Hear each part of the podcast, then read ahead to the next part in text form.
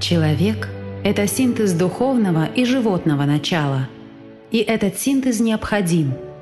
Дабы душа приобрела определенную форму, она должна пройти через материю, то есть созреть. Из книги Анастасии Новых «Сенсей 1»